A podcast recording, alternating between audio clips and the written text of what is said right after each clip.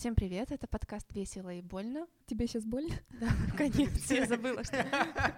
Всем Пока! Это история про то, как мы строим нашу киноконторку, с какими трудностями сталкиваемся и как блистательно с ними справляемся. Меня зовут Мария Панасюк, я арт-директор. А я Мила Просверин, сценарист. А я Шарена Паца, продюсер. А я Илья Маланин, продюсер. Живешь, живешь с девушкой, думаешь, что она у тебя первая, а потом тебе говорит, что нет. Ужас. В смысле, ты у нее первый? сон.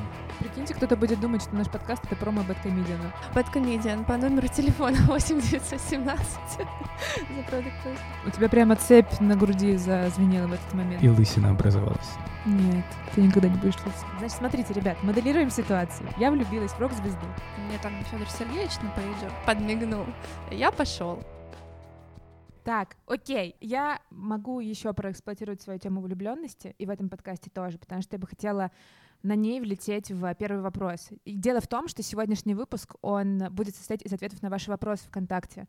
А вопросы были просто потрясающие, очень интересные, там действительно есть о чем поговорить. Пожалуйста, если они у вас еще возникнут, пишите туда, в группу ВКонтакте. Очень интересные, глубокие и какие-то очень качественные слушатели. Впрочем, как и мы. Да, я хотела бы сказать, что я очень сильно саботировала эту группу ВКонтакте, и мне казалось, что это вообще ни к чему не приведет, и что ВКонтакте уже никто никогда в жизни не пользуется. И я очень рада, что вот эти все мои доводы никак не были подтверждены, потому что реально такое включение во все, что мы говорим, и вот эти ваши вопросы, они просто невероятно вдохновляющие продолжать что-то дальше для вас рассказывать, делать и быть лучше.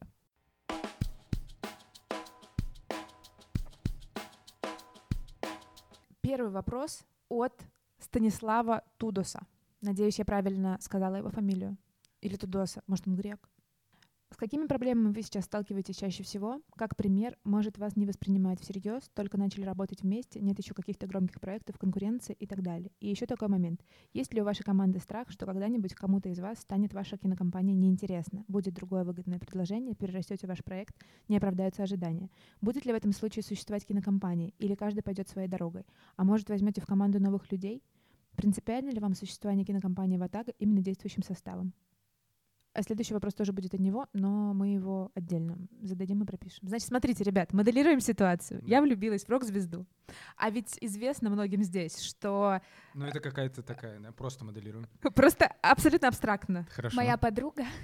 Одна моя подруга, значит, влюбляться в кого-нибудь не в того, это мой любимый вид спорта, как известно. И я говорю, ребят, сори, все супер, обожаю кино, но теперь удаленно. Я уезжаю в гастроль, и меня вообще не кантовать. Ваши действия.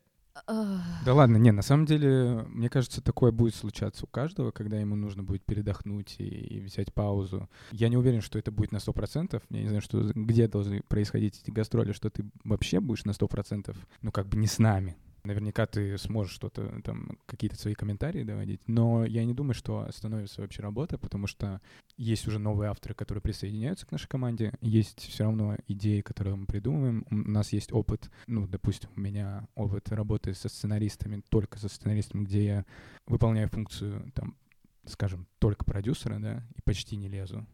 То есть есть только продюсерский запрос с моей стороны по поводу текста, но исполнение лежит только на сценаристе и так далее. И поэтому э, я думаю, что компания будет развиваться дальше.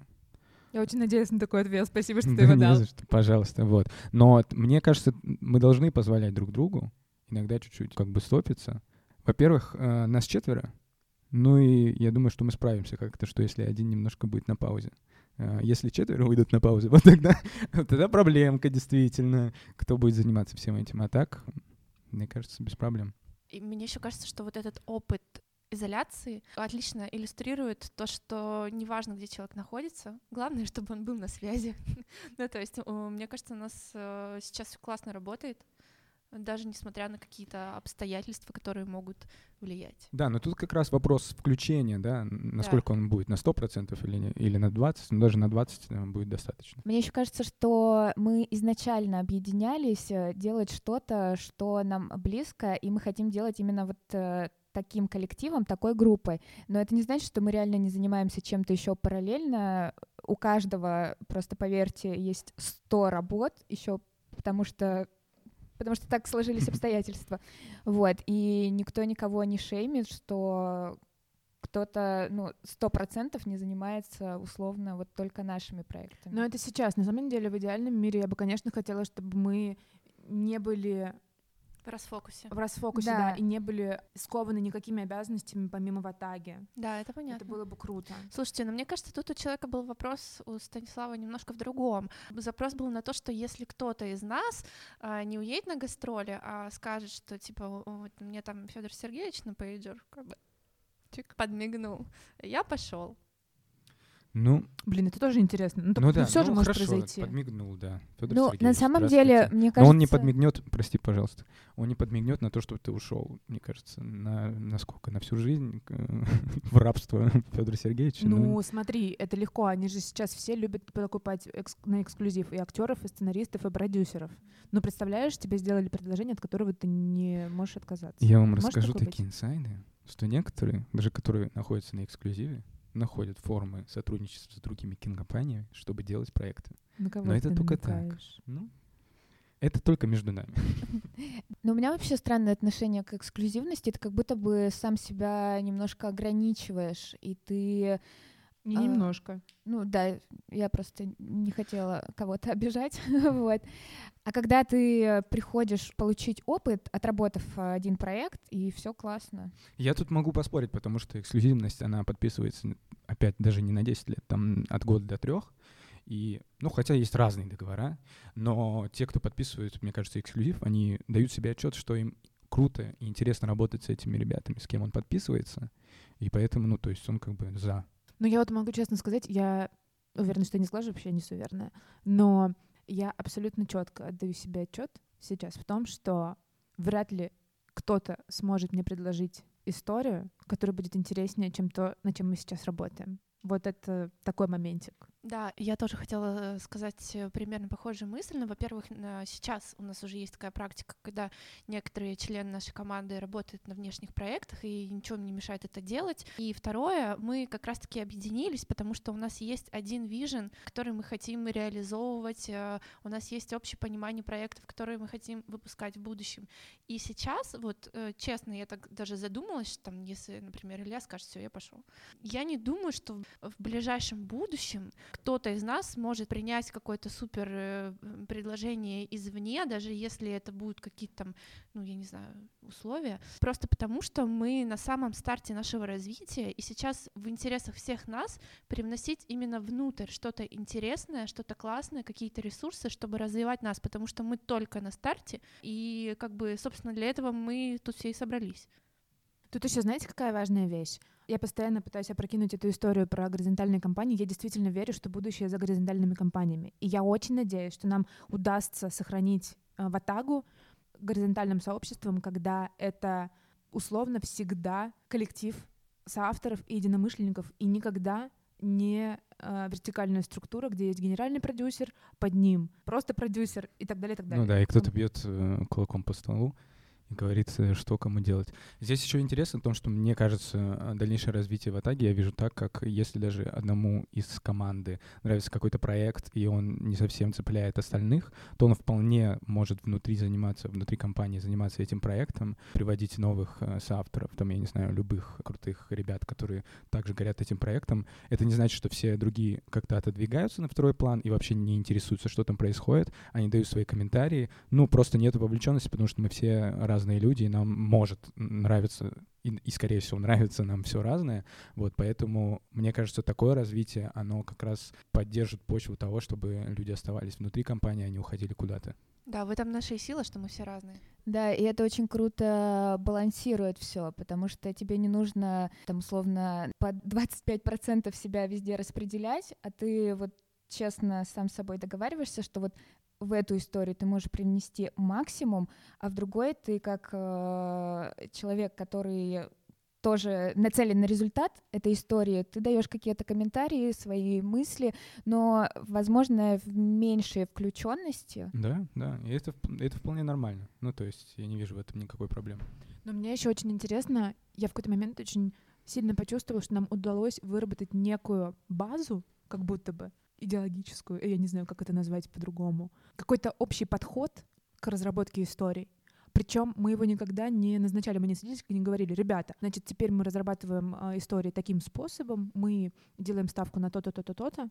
Вот, как-то это абсолютно интуитивно произошло, и я это очень ценю, потому что мы можем до потери пульса спорить о каких-то деталях, решениях, там, стратегических или творческих, но при этом какое-то ядро в этом я чувствую как единое, и меня это очень вдохновляет. И я это очень ценю. И мне кажется, что люди, которые к нам приходят, теперь вот уже новый, там был еще вопрос про новых людей, они каким-то образом подключаются к этой волнишке, мы можем ее как-то между строк объяснить, и вот это, мне кажется, самое важное, что у нас есть. И еще вот э, люди, приходящие к нам в команду, чувствуют какую-то безопасность потому что мы не топчем, мы не стараемся как-то, как, когда там нам что-то присылают, сказать, блин, типа, это вообще не то, давай переписывай или что-то еще, а мы уже работаем с тем, что автор приносит, и мы просто это усиливаем максимально так, как можем и, и считаем нужным. Да, это очень важный подход, мне кажется, вообще, что все ради истории. И в этом смысле все ради автора. Мы пытаемся создать максимально комфортные условия и эмоциональные, и прочие другие, для того, чтобы автор чувствовал, что тут его будут слушать, и тут его будут усиливать, а не пытаться подбить под какие-то рамки. В общем, это получился ответ по типу, почему мы настолько крутые, но, извините, все как есть, так и говорим.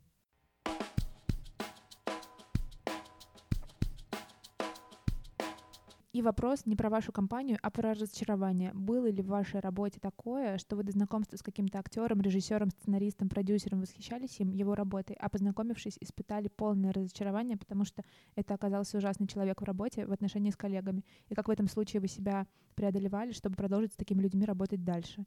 Это очень интересный вопрос. Я бы хотела на него ответить максимально обтекаемо, без называния имен, потому что это просто неэтично.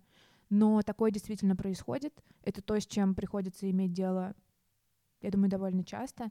И более того, э, это, знаете, история про то, что не очаровывайся, чтобы не разочаровываться. Вот я не умею не очаровываться. Мне очень важно, и я даже иногда искусственно себя влюбляю в людей, с которыми приходится иметь дело, потому что это мой ну, эмоциональный принцип работы.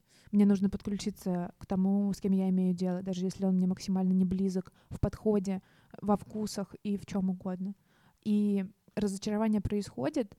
Что мы делаем в таких случаях?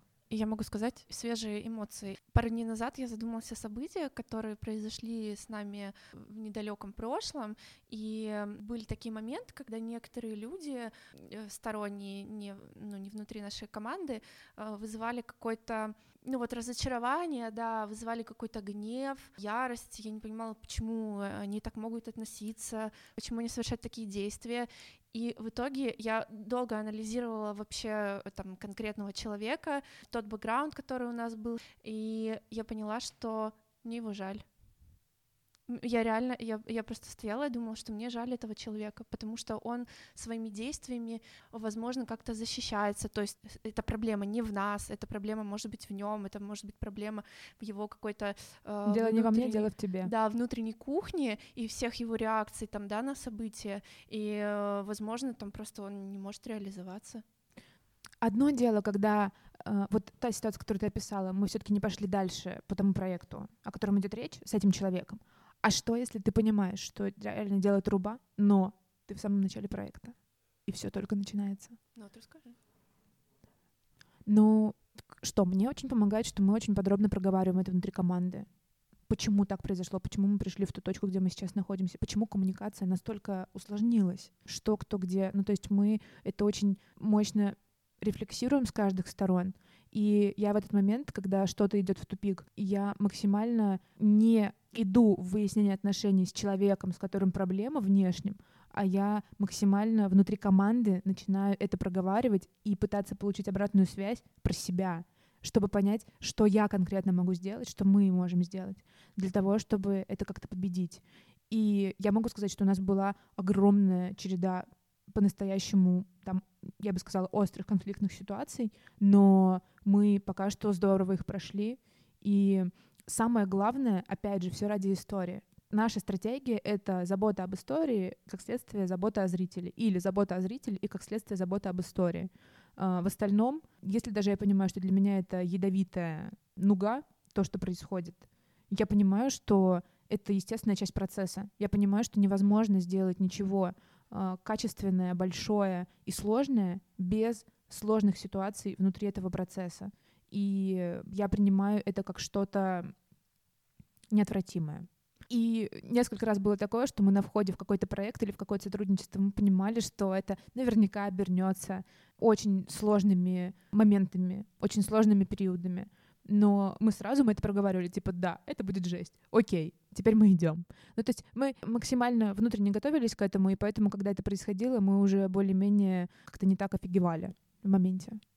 Я еще хочу добавить, что когда ты пошел работать с человеком, да, и ты в нем разочарован, а вот как Мила сказала, что мы работаем на историю, на зрителя, также тебе внутри нужно понимать, что для тебя ты можешь там вынести, почему ты это делаешь, почему ты остаешься. То есть, ну, бывает момент, когда можно разорвать отношения, да, и уйти, там, ну, какие-то издержки ты потерпишь но важно понимать, зачем тебе это нужно, работать с этим человеком. Возможно, это опыт, потому что такой опыт тоже необходим для того, чтобы далее анализировать и принимать э, какие-то более да, решения. здесь важно не бояться идти в конфликтные ситуации, потому что ты таким образом нарабатываешь опыт для следующих, может быть, более глобальных конфликтных ситуаций. Знаете, а, есть такая фраза, что гения можно чуть больше, чем обычным людям за пять лет работы в кино у меня ни разу не было какого-то простого кейса, чтобы был э, какой-то невероятно стабильный режиссер со стабильной психикой. Поэтому э, с самого начала я привыкла работать в каких-то, возможно, для многих людей стрессовых э, ситуациях и историях. Э, я недавно прочитал пост. Алексей Герман-младший ворвался в Facebook и постит Воу. каждый день э, какие-то невероятные истории. У него были заметки по поводу режиссуры, каким должен быть режиссер с его точки зрения. И один из пунктов, а может быть и первый, э, что режиссер постоянно должен быть в конфликте чтобы спасти историю. Так вот, к этому конфликту нужно быть всегда готовым. То есть это не только связано с режиссером, это может быть со всеми департаментами, поэтому, когда ты начинаешь идти в историю и готов делать ее, то нужно принять правила игры, идти до конца, не бояться этих конфликтов. Э, Да, конечно, будет очень сложно, и психологически, и даже на физическом уровне, но, к сожалению, это так все будут конфликтовать, каждый будет отстаивать какую-то свою точку зрения, и не факт, что все могут договориться, скорее всего, вряд ли, что будет проходить все очень тепло, на позитивной ноте, и все будут договариваться просто за минуту. Нет. Но что, это правила игры. Да, я бы хотела все-таки добавить к гению можно все, потому что у меня была некая волна, дуга переживаний по этому поводу. Потому что на старте, когда я только пришла работать в кино, я действительно была убеждена, что вот есть э, небожители, которые на гораздо больше имеют право, чем все остальные, что вот гениям можно все, а остальным не все. Потом, э, через какое-то время, поимев дело с некоторыми гениями, я поняла, что нет, это не работает. Никому нельзя ничего. А сейчас я понимаю, что всем можно все, но выживают самые адекватные. То есть всех может сорвать разные жизненные обстоятельства, разные э, ну, моменты, которые никто не контролирует. Но при этом я понимаю, что самые живучие и самые успешные люди в кинопроизводстве, в киноиндустрии — это те, кто научился лучше всего справляться со стрессом. Потому что из стресса все состоит, и вот то, как ты с ним работаешь, и то, как ты взаимодействуешь в конфликте и в любых стрессовых ситуациях, оно определяет, насколько далеко ты уйдешь, зайдешь, придешь. В общем, Приползешь. приползешь, да, прилетишь. Давайте следующий.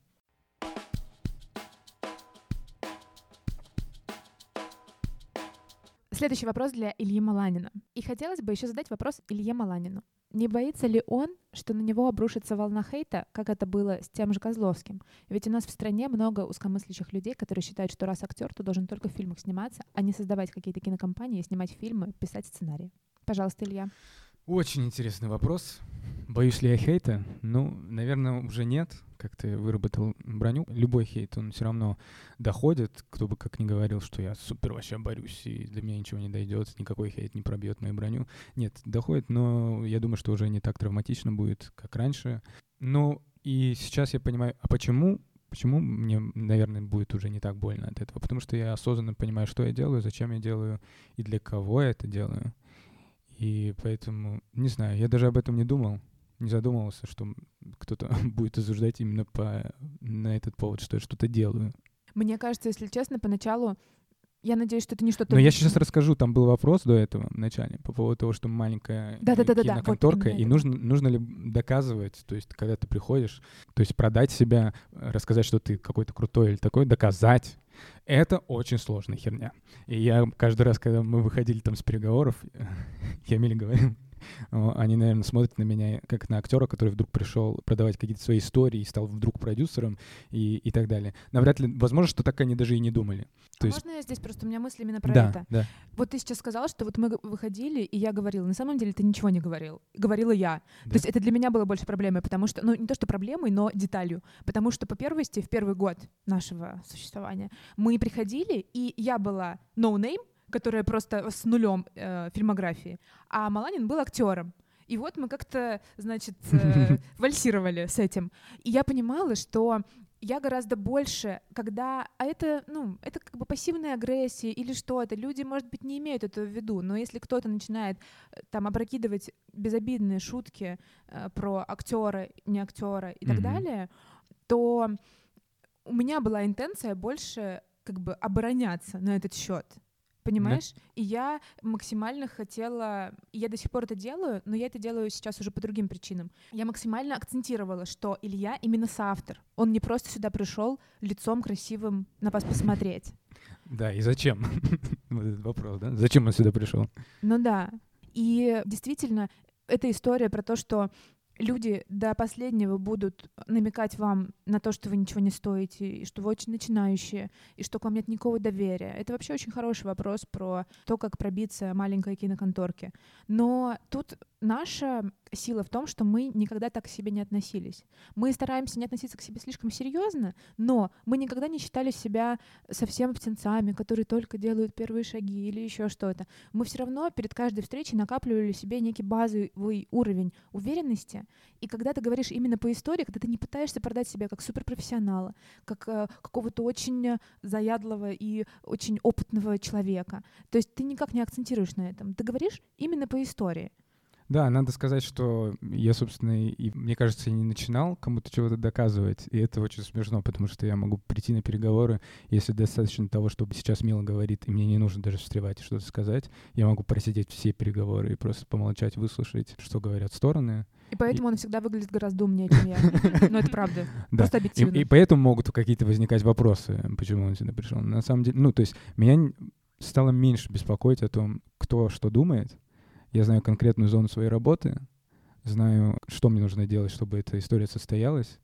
И, честно, доказывать уже кому-то, ну, совсем нет сил, даже уже сил. И не, не то, что даже желания и сил нет Да. тратить на это. Но мы с тобой даже как-то обсуждали, что ты... Я забыла эту формулировку, что типа ты серый кардинал. Ты на самом деле гораздо опаснее, чем я, потому что за счет того, что иногда Илья меньше говорит, ну не всегда, но иногда такое бывает, он гораздо больше понимает того, что происходит. Потому что ты пока заходишься в монологе, ты ну, не цифруешь, что Да, происходит. Э, Вот, или ты стараешься отстоять какие-то позиции, или еще что-то. Очень часто было такое, что мы выходим со встречи, и Маланин мне рассказывает, о чем она была. Я еще хочу тут добавить такую вещь, что если вы будете постоянно кому-то что-то доказывать или пытаться доказать, то вы только этим и будете заниматься. Ну, то есть у вас не останется времени на то, чтобы реализовывать ваши идеи и ваш потенциал. Да, как нам круто очень сказал один из э, важных э, человеков в индустрии. У нас был недавно Zoom, и э, мы пытались определить форму проекта, будет это сериал, либо полный метр. И на что Мила сказала, ну вот мы хотим вам доказать, что форма сериала имеет место быть гораздо Успешнее. успешнее, да. И э, нам э, продюсер сказал, нам не нужно ничего доказывать. Типа, у вас есть хорошая история, мы все про вас понимаем, вы просто вот приведите на хорошие аргументы, доводы, почему это должно быть или так, или так. Да, тут еще важно уточнить, что мы никогда не ходим на встречи, просто чтобы прийти на встречу. Ну, то есть я знаю, что есть авторы, которые, а, а может быть, встретимся с вами на кофе и поговорим о наших идеях и задумках. Мы никогда так не делаем. Мы показываем текст, презу, продукт максимально для того, чтобы прийти и говорить уже очень конкретно и никакой, никакого киселя, никакой воды. Да, это правда, потому что мой прошлый опыт и знакомства достаточно большие с э, ну, почти со всеми продюсерами, э, большими, маленькими и так далее, с разными кинокомпаниями. Но я, собственно, никогда не говорю просто так. И если я что-то присылаю, то это действительно стоит посмотреть. Ну, я, я так думаю, что потому что я их не сыплю огромным количеством сообщений по поводу проектов. Присылаю конкретный проект, нашу презентацию пилот, неважно. То, что мы подготовили, что можно посмотреть и о чем можно поговорить. И я надеюсь, что такая форма работает. Но, судя по всему, работает, да. Поэтому там сразу откликаются, мы не разговариваем на какие-то различные темы. И недавно я понял, что самые лучшие переговоры, когда конкретные, быстрые, 15-минутные и по делу. Да, сто процентов. Потому что не нужно никого специально очаровывать. Люди должны понять, что ты адекватный и что ты приятный в коммуникации, но это можно завернуть в сущностной содержательный разговор. Это не нужно отдельно а, какими-то невероятными сыпать питчами себя и всего прочего. Потому что был еще вопрос по поводу продажи идей, питчинга и всего прочего. Очень многое, по моему опыту, строится на химии между людьми. Но эта химия возникает не на каком-то личностном уровне. Тебе не нужно пытаться ни с кем подружиться. Тебе не нужно пытаться показать какой то обаятельный и невероятно талантливый и глубокий такой странный человек. Ну то есть нет, ты просто говоришь очень четко. Я здесь для того, чтобы реализовать эту историю. Я считаю, что нужно делать вот так, так, так. Пожалуйста, дайте обратную связь. Мне интересно узнать, что вы думаете по этому поводу. И еще важно ходить людям, в которых вы реально верите, как в своих потенциальных партнеров, потому что не нужно ходить на нецелевые встречи просто для того, чтобы, ну, пообщаться, поболтать, по посмотреть, что как. Ну нет, это не работает.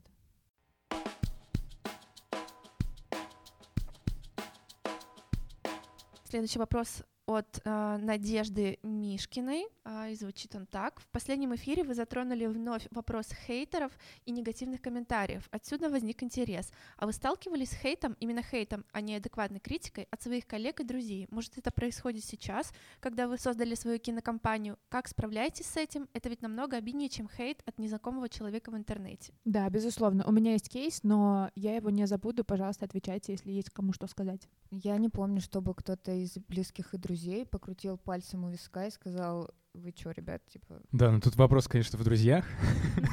Ну да, у меня тоже не было ни одного такого момента, когда кто-то из моих друзей сказал бы, что, ну, это бред, меня все поддерживают, и большое им спасибо за это. Я могу рассказывать кейс, я так понимаю. Дело в том, что Ватага — это не моя первая попытка сделать киноконторку. Ого такой вот сейчас камин Чик. Что вы думаете по этому поводу? Живешь, живешь с девушкой, думаешь, что она у тебя первая, а потом тебе говорит, что нет. Ужас. В смысле, Это страшный сон. Вот Илюша и посыпался. Простите, пожалуйста. Да, у меня были в жизни моменты, когда людям, с которыми я пыталась что-то делать, мои планы казались слишком амбициозными и нереалистично амбициозными. И я очень благодарна вам. Это вообще выпуск любви к вам сегодня.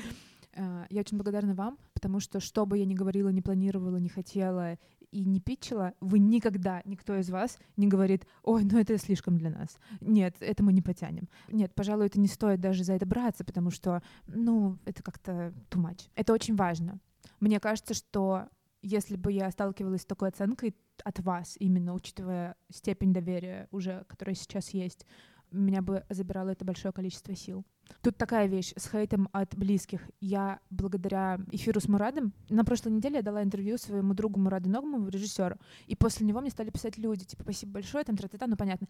И одна из них меня просто поразила в самое сердце. Я просто офигела от того, что я прочитала там я скажу общими словами, чтобы никак не намекать на личность или на конкретную историю человека. Но этот человек писал, что он давно пытается делать шаги именно в профессии сценариста, но его близкие, которые работают в смежных отраслях, никак не воспринимают эти попытки. И более того, саботируют их и говорят, что нет, рано, не нужно, неинтересно, сейчас не стоит, занимайся тем, чем занимаешься, а человек занимается ну, чем-то совсем другим и насколько болезненно это для него, и насколько это его стопорит, и насколько он не может выбраться из этого круга, потому что эти люди, они для него очень много значат. Это не просто друзья, а это часть семьи, ну, в общем, партнер и так далее. И мне очень повезло, что мои братья всегда очень в меня верили, и мои родители меня очень поддерживали, и это большая часть э, вообще там, ну, моего какого-то базового становления. Ну, просто очень повезло и подфартило. Но при этом я не могу сказать, что это был вечно безмятежный и беспечный путь, когда мне не приходилось настаивать на своих решениях, которые были импульсивными. В конце концов, уйти с большой зарплаты и остаться, ну, как бы в нуле на неопределенное количество времени. когда тебе уже там 27 лет, да, и ты 11 лет живешь отдельно от родителей, это очень противоречивое решение, особенно для твоих близких, которые хотят, чтобы ты платил за квартиру, хотя бы там что-то ел и ни от кого не зависел. Но я помню, как меня все невероятно поддержали в этот момент. И это было очень ценно. Я там написала тому человеку свои бесценные советы и рекомендации, но я хочу спросить у вас, как вы считаете, нас наверняка слушают люди, которые сталкиваются с подобным, и которые, которых не пускает подобный хейт, фидбэк и прочее, неверие, вот это дикая вещь, вот то, чтобы перейти в нашу профессию и стать, наконец-то, нашими конкурентами. Вот что мы можем сказать? Мне кажется, здесь э, у меня мысль э, даже не конкретно касаемо там нашей профессии, веру в людей по поводу там занимаемой какой-то должности, не должности, а в целом у меня всегда был один единственный вопрос в связи с тем, что я там рано уехала от родителей, и вот как с момента окончания школы то есть до 11 класса родители меня тотально контролировали, я там, ну, условно, в 9 часов вечера была дома, и все, я там не могла гулять, э, ходить там где-то тусоваться с парнями или там что-то еще, потому что это была зона их ответственности. Вот до окончания школы у нас есть э, дочь, за которую мы несем ответственность. Я поступила в университет, все, ноль, zero вообще никакого контроля. Поэтому для меня сейчас до сих пор просто, вот знаете, вот э, меня прям накатывает какой-то, я не знаю, как это даже чувство описать, ни гнев, ни, ни непонятно что, вот когда взрослый человек мне говорит, мне нужно спросить условно у родителей, у парня, у кого-то еще, мне очень сложно это понять, потому что я никогда с этим не жила, ну вот сознательную жизнь такую взрослую. И меня сейчас даже немножко, типа, в голосе такое, меня прям просто колбасит. Поэтому я не могу быть сейчас э, как-то объективно и не говорить, что шлите всех нахер, простите. Я хотела бы дать базовый прикладной совет.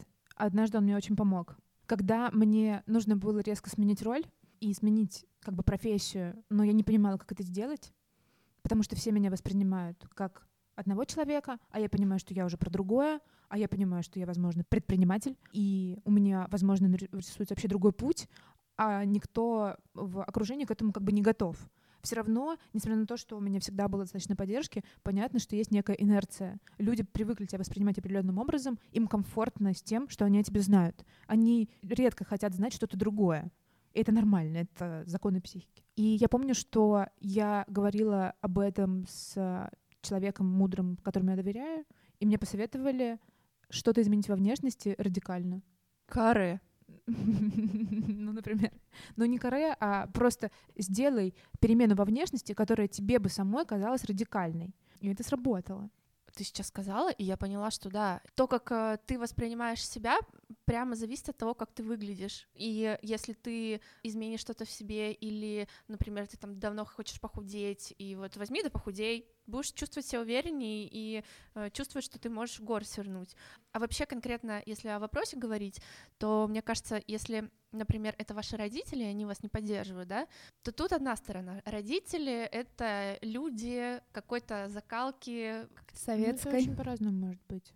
Они ну, не обязательно должны быть советской да? закалки, чтобы не верить в себя. Ну, в общем, у них может быть миллион причин. Да, у родителей есть всегда свой бэкграунд, они, то есть они уже прожили огромную жизнь, у них есть большое количество опыта и большое понимание внутри себя, как там должна быть устроена жизнь. В общем, у каждого своя правда, да.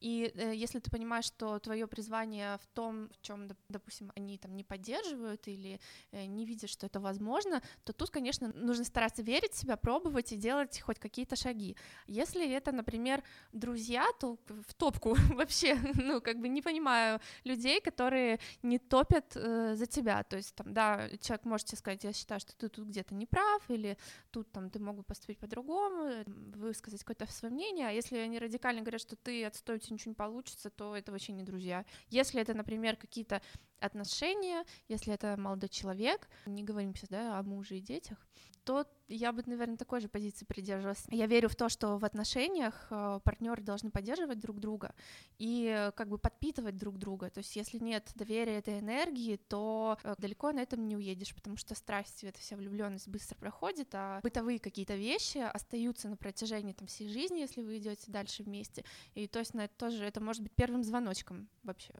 То есть стоит задуматься. Хотя, Мгм. наверное, это, наверное, херовый совет, да, нельзя лезть в чужие отношения. Ну, Нельзя, но мы полезем. Да, но я про- просто это мое мнение, я так считаю. Вы можете его придерживаться, можете не придерживаться, вот. Но если там это муж, дети, то я ну, тут мне нет, к сожалению. У меня даже был кейс, где Такого. я не поддерживала партнера, и я поняла, что, ну, то есть я говорю, что это во все стороны работает. Если вы кого-то не поддерживаете и в кого-то не верите, возможно, это не ваш человек. Почему мне еще сложно давать здесь э, какие-то советы? Например, родители, я не могу сказать, что меня когда-то там сильно поддерживали, но они мне не мешали. Это самое главное. Они, возможно, никогда не понимали, чем я там в Москве занимаюсь. Когда ты говоришь, я работаю, я работаю, а чтобы получить результат работы, нужно, чтобы как минимум два года прошло, потому что кинопроизводство — это такая вещь очень длительный процесс, да, и это тоже очень важно, поэтому я не знаю, тут, наверное, как-то нужно обращаться, прости господи, к каким-то специалистам, психологам, разбираться в себе и как-то пытаться вот это все полюбовно решить. Но все, что касается отношений, там типа парень-девушка, я, я не знаю. У меня просто был опыт, где, ну, по сути, от меня ушел молодой человек, потому что я не готова была отступать от каких-то своих принципов, амбиций, и, возможно, это сейчас не самый классный, типа, совет, но живите как хотите. А о чем был этот сторителлинг про молодого человека, который от тебя ушел? Сейчас вообще непонятно было. Ну, Ну, типа, в плане, она решила э, принять свою позицию. Я как бы не отступала от своей позиции, что я хочу быть рок-звездой и добиться невероятных успехов.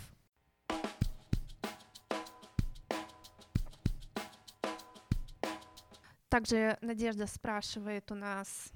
Очень часто стала замечать, что актеры в своих интервью говорят, что вот сценарий-то был хороший, идея была хорошая, а по итогу получился провальный фильм, который потом разнес в пух и прах своих обзорах Бэткомедиан. Господи, он таким популярным станет просто.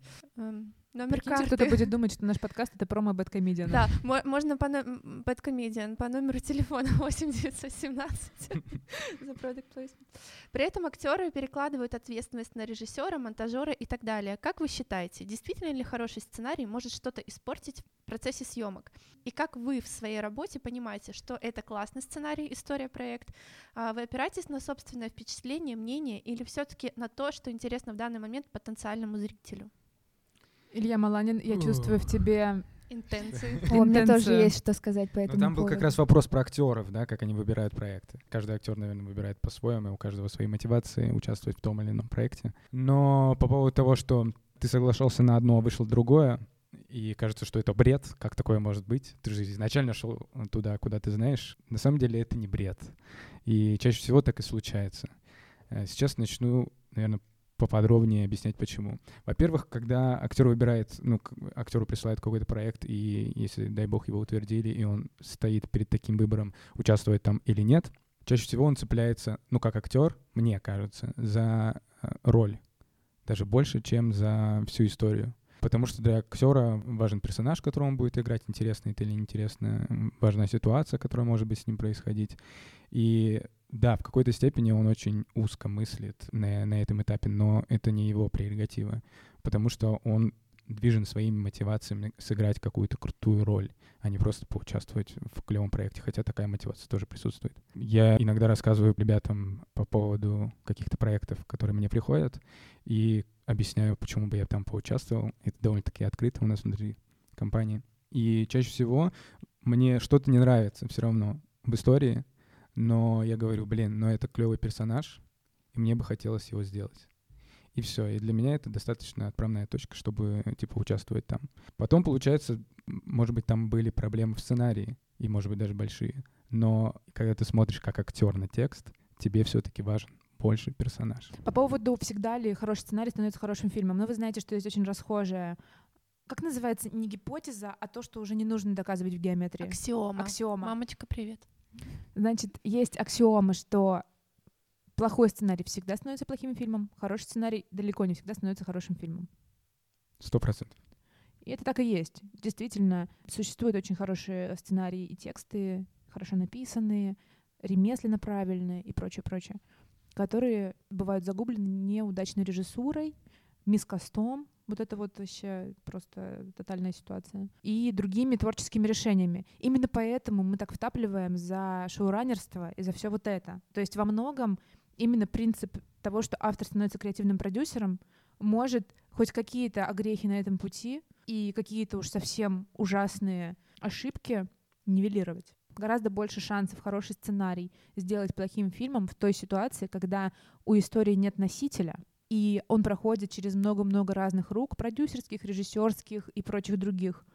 Потом прокатчик может с ним неправильно обойтись. Такие случаи тоже есть. И в итоге все вместе будет неудачным кейсом. Ну, вообще, да, это сложно сказать. Я знаю, как происходит весь процесс. Я участвовал, да, как актер и как продюсер, как сценарист в создании кино. Но сценарий — это только сценарий, к сожалению. Он сильно всегда будет отличаться от того, что сняли. Потому что сценарий снимает, уже подключается оператор, его восприятие этого текста, если он вообще в текст заглядывает или он просто снимает э, сцены художника-постановщика. Артисты всегда приносят в персонажа что-то свое, часто бывает, когда артист приходит на площадку и говорит, что, ну, вот эта реплика не то, что-то сюда не подходит, и начинает вносить какие-то свои мотивации внутренние, свой опыт в мотивации персонажей. И это нормально, и так должно быть. Он же но это должен... далеко не всегда правильно. Да, но далеко не всегда правильно. Монтаж. Э, можно ли винить монтаж? Ну, конечно потому что на монтаже иногда бывает в сценарии недостаточно понятен ритм, как будет происходить повествование. Из-за этого на монтаже приходится менять сцены, может быть, друг с другом. Из-за этого потом тоже могут быть проблемы с повествованием может расходиться логика где-то и так далее.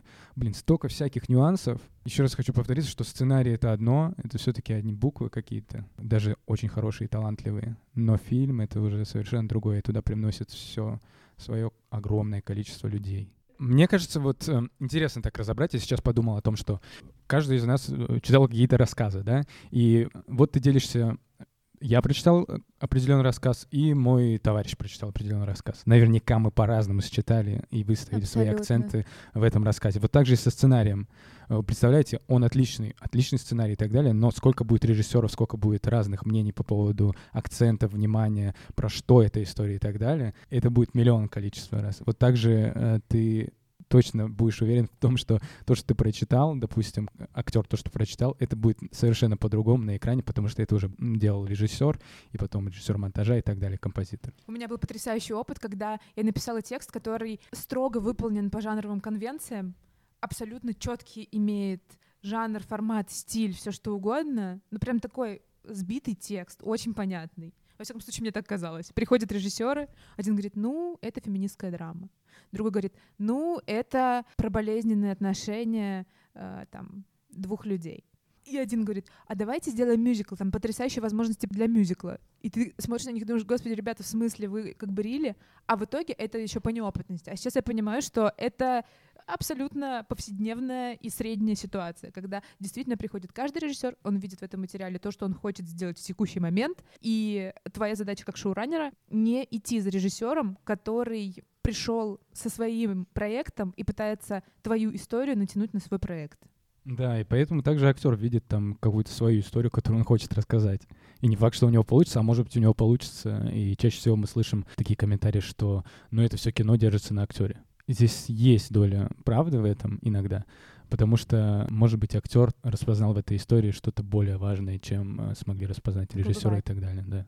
Еще хотела бы дополнить, почему я не против каких-то спойлеров или нет. Это как раз вот дополнение к словам Ильи, что каждый считывает по-своему, и каждый рассказывает свою историю посмотрев тот или иной фильм. По поводу актерско-режиссерского взаимодействия, что вот актеры говорят там условно, что режиссер там не так снял или что-то. Но действительно, если бы у каждой истории был один носитель, шоураннер, да, вот как мы это для себя все обозначаем, то не было бы таких вопросов, что актер пришел со своей историей, режиссер со своей, и уже на стадии проб ты просто хочешь кричать всем, типа, ребят, ребят, мы, кажется, сейчас теряем хороших актеров, потому что им ставится не та задача, и они уже на этапе проб как бы отсеиваются, потому что продюсеры смотрят и говорят, ну, что-то вот как-то не туда.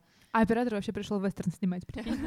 Да, вот, поэтому действительно, если бы здесь была какая-то, не знаю, система, ну, наверное, в творчестве сложно создать какую-то систему. Не, ну в данном случае система э, не нужна, потому что нет никакой универсальной. Каждая история требует своего индивидуального подхода. Здесь система все загубит и сделает абсолютно бесполым и никаким. Здесь не нужна система, здесь нужна просто готовность фигарить. И все. И постоянно искать одновременно, ну то есть шоураннер одновременно все время ищет смысл своей истории и пытается нести то, что в ней изначально заложено. И он на таком парадоксе все время существует, потому что действительно люди приносят бесконечное количество прочтений, предложений, идей и каких-то интерпретаций, а тебе важно во всем этом хоре всегда слышать главную мелодию.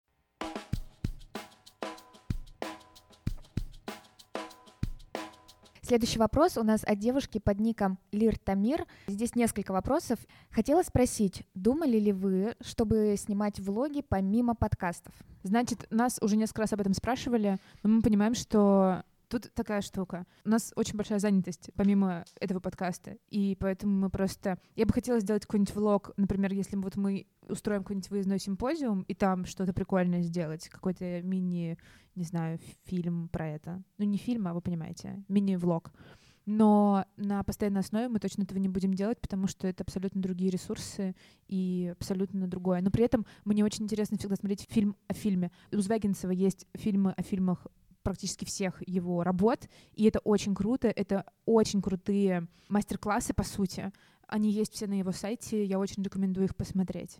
Они очень крутые. И в них особенно круто то, что они снимают не только площадку, а они снимают и development, и постпродакшн, и они не вырезают оттуда какие-то острые драматичные моменты. Это очень здорово. Возможно, мы когда-нибудь придем к этому, когда у нас будет отдельная группа, которая будет этим заниматься. Сейчас мы все делаем своими руками, и я понимаю, что ну, это просто нереально организационно и вот чисто ресурсно для нас сейчас это невозможно. Да, и еще плюс у нас же есть э, куча пунктов контракта, где мы ничего не можем разглашать, и по факту это будет влог о том, как мы сидим за компьютерами. Вот, собственно, клац, клац, клац. Итак, следующий вопрос. Согласилась бы ваша команда создать какой-нибудь второсортный сериал, провальный фильм, изначально понимая, что он будет провальным, но при этом вы бы знали, что получите очень большие деньги? Есть ли у вас какие-нибудь принципы в работе, что ни за какие деньги и никогда мы этого не сделаем? Есть кейс. А, пожалуйста. Да, ну ты сейчас расскажешь про свой кейс, но мне кажется, это что-то из нереального. Ну, э, собираются люди и такие, давайте сделаем плохое кино но зато много заработаем. Ну, тебя а на что никогда, мы не заработаем? Тебя никогда не, не звали в сомнительные проекты, Илья? А они... Так, подожди, может быть, звали и зовут в сомнительные проекты.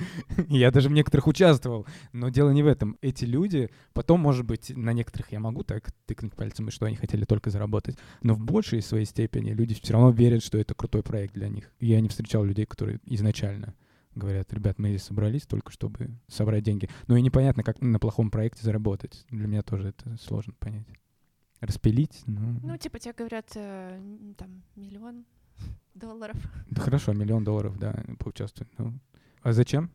Им в плохом проекте. Если они... Я просто не понимаю, как можно создавать изначально э, Ну, просто тут же понимаешь, что такой принцип вкусовщины. Для тебя это может быть провальный проект, а для России один, например, это может быть true romance. Шик, люкс. Но мне кажется, здесь вопрос немножко в другом. Если бы мы осознанно понимали, что это полное дерьмо, мы бы вряд ли за это взялись. Слушайте, но здесь надо тоже разделить на такие Это штуки. все очень субъективно. Очень субъективно. Начнем с того, что кинематограф, все люди, которые работают в кинематографе, они все-таки работают, зарабатывают деньги.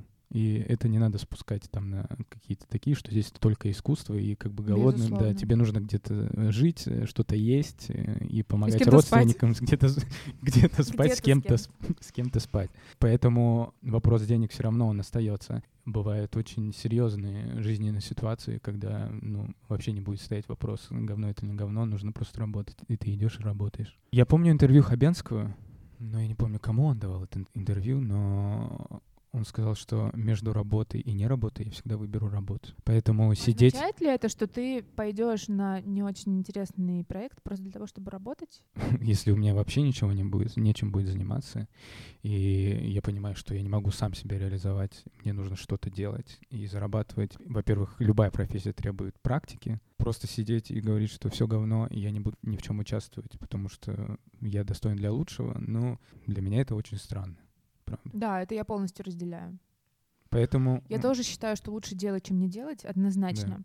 Про позорное и непозорное очень субъективная ситуация. Я хочу рассказать, что однажды я сидела в кафе «Веранда 3205», когда это еще было возможно. и работала примерно часов 14 подряд. И вот где-то на 15 часу, а слава богу, это круглосуточное было заведение, надеюсь, оно таким и останется в скором времени, откроется. В какой-то момент за соседний столик присел Сарик Андреасян. У него была встреча с каким-то продюсером. Понятно, я не буду рассказывать детали беседы, но он звучал очень адекватно. А я ушки на макушке сделала вид, что слушаю музыку по радио. А сама чик локаторами. И, ну, вы знаете, все, что угодно может происходить. В России нет института репутации. В этом смысле я сейчас еще раз это подтвержу.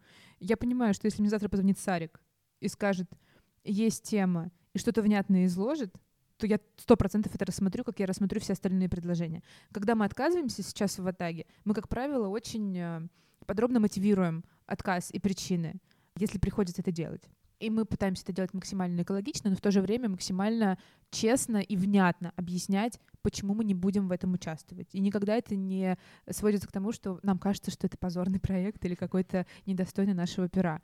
Я бы с удовольствием сделала, я об этом уже говорила, но повторю, я с удовольствием бы сделала проект для России-1, я бы сделала мощную мелодраму, и мне кажется, что это возможно. Может, так и будет, может, так и случится, никто не знает. Для меня нет принципиально позорных территорий, принципиально позорных партнерств с кем бы то ни было. В том числе потому, что людям сейчас ничто не может намекнуть на то, что я не позорный автор. У меня нет фильмографии.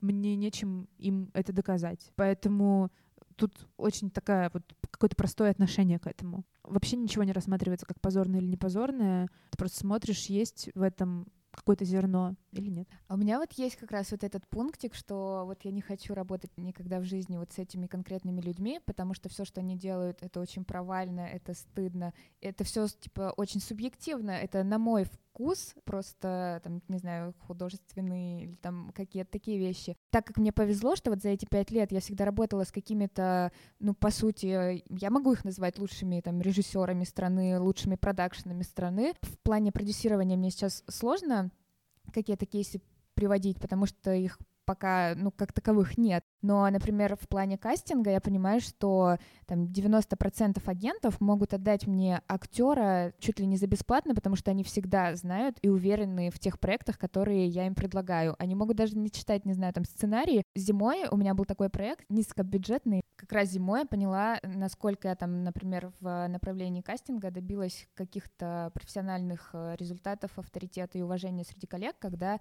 я обращалась к агентам, и они мне просто говорили, да, конечно, пожалуйста, мы знаем, что там у вас лучшие проекты, актеры всегда хотят сниматься у вас, и поэтому вот, пожалуйста, берите, конечно, мы найдем там, не знаю, 10 съемочных дней, только вот делайте все, что в ваших силах. Да, здесь интересная штука. Я для себя не так давно, ну, а может быть уже давно решил, что вот как раз я не буду участвовать с теми людьми, заходить в проекты, с которыми... Я не говорю, у меня есть какая-то ненависть к некоторым коллегам из киноиндустрии или так далее, и это не связано с их э, проектами, а это связано с какими-то человеческими факторами. И вот там я не буду участвовать, наверное, ни за какие деньги. Ну, может быть, если за большие, прям я, ну, что делать? Конечно, деньги нужны, но, скорее всего, нет. То есть э, вот, вот для меня больше такая штука. Почему мне очень нравятся дебютанты? И я прям обожаю работать с любым дебютом. Пожалуйста, присылайте мне все дебюты, которые вы будете снимать. Потому что чаще всего это клевые ребята, они горят. Если особенно мы находим какой-то контакт, то даже если там какой-то сценарий будет достаточно проблемный, то я все равно буду там участвовать. Первое, для меня важно поддерживать дебютантов. Во-вторых, это э, ребята, которые хотят это сделать. Даже если результат будет потом провальным, и все его будут обсуждать. Мне это не важно. И я все равно буду считать это клевой работой. Потому что вся ну, жизнь актера проходит на площадке. И, простите, но мне вообще не интересны э, там красные дорожки и потом какое-то восхваление интересен сам процесс. Ну, поэтому мне хочется просто быть в окружении клевых ребят, с которыми мне нравится что-то делать. Даже если это может быть не самое лучшее, что потом э, выйдет. Это, пожалуй, есть, универсальный ответ. Да, то есть по, поэтому, если придет э, с невероятным сценарием и суперпродакшеном человек, который мне не нравится, и с которым я точно не могу найти личный контакт, предложит мне там участвовать, скорее всего, я откажусь в пользу того, где будет клевый чувак, но, может быть, с каким-то недоделанным сценарием. Подписываюсь под каждым словом, на самом деле. Я даже в процессе ответа на этот вопрос, мне кажется, немножко переоценила свои позиции, если честно, потому что я вдруг вспомнила какие-то реальные ситуации, и я поняла, что действительно не так важно, позорно там, не позорно, сыро, не сыро и так далее. Все равно ты вкладываешься на максимум, и мы в те истории, в которые заходим, мы делаем все, что мы можем. А важно действительно, чтобы это были порядочные люди и профессиональные, или горящие, мотивированные. Да, это Пожалуй, это действительно самое важное. Я хотела сказать, что там еще был вопрос про запретные темы, но мы посвятим этому отдельный выпуск. А сейчас большое вам спасибо за ваши вопросы. Пожалуйста, присылайте новые, мы с удовольствием будем на них отвечать. Всем успехов, сил и терпения, как говорит Дмитрий Нагиев. Пока. Пока. Пока. Берегите себя и своих близких. Это был классный выпуск. Всем спасибо, всем пока.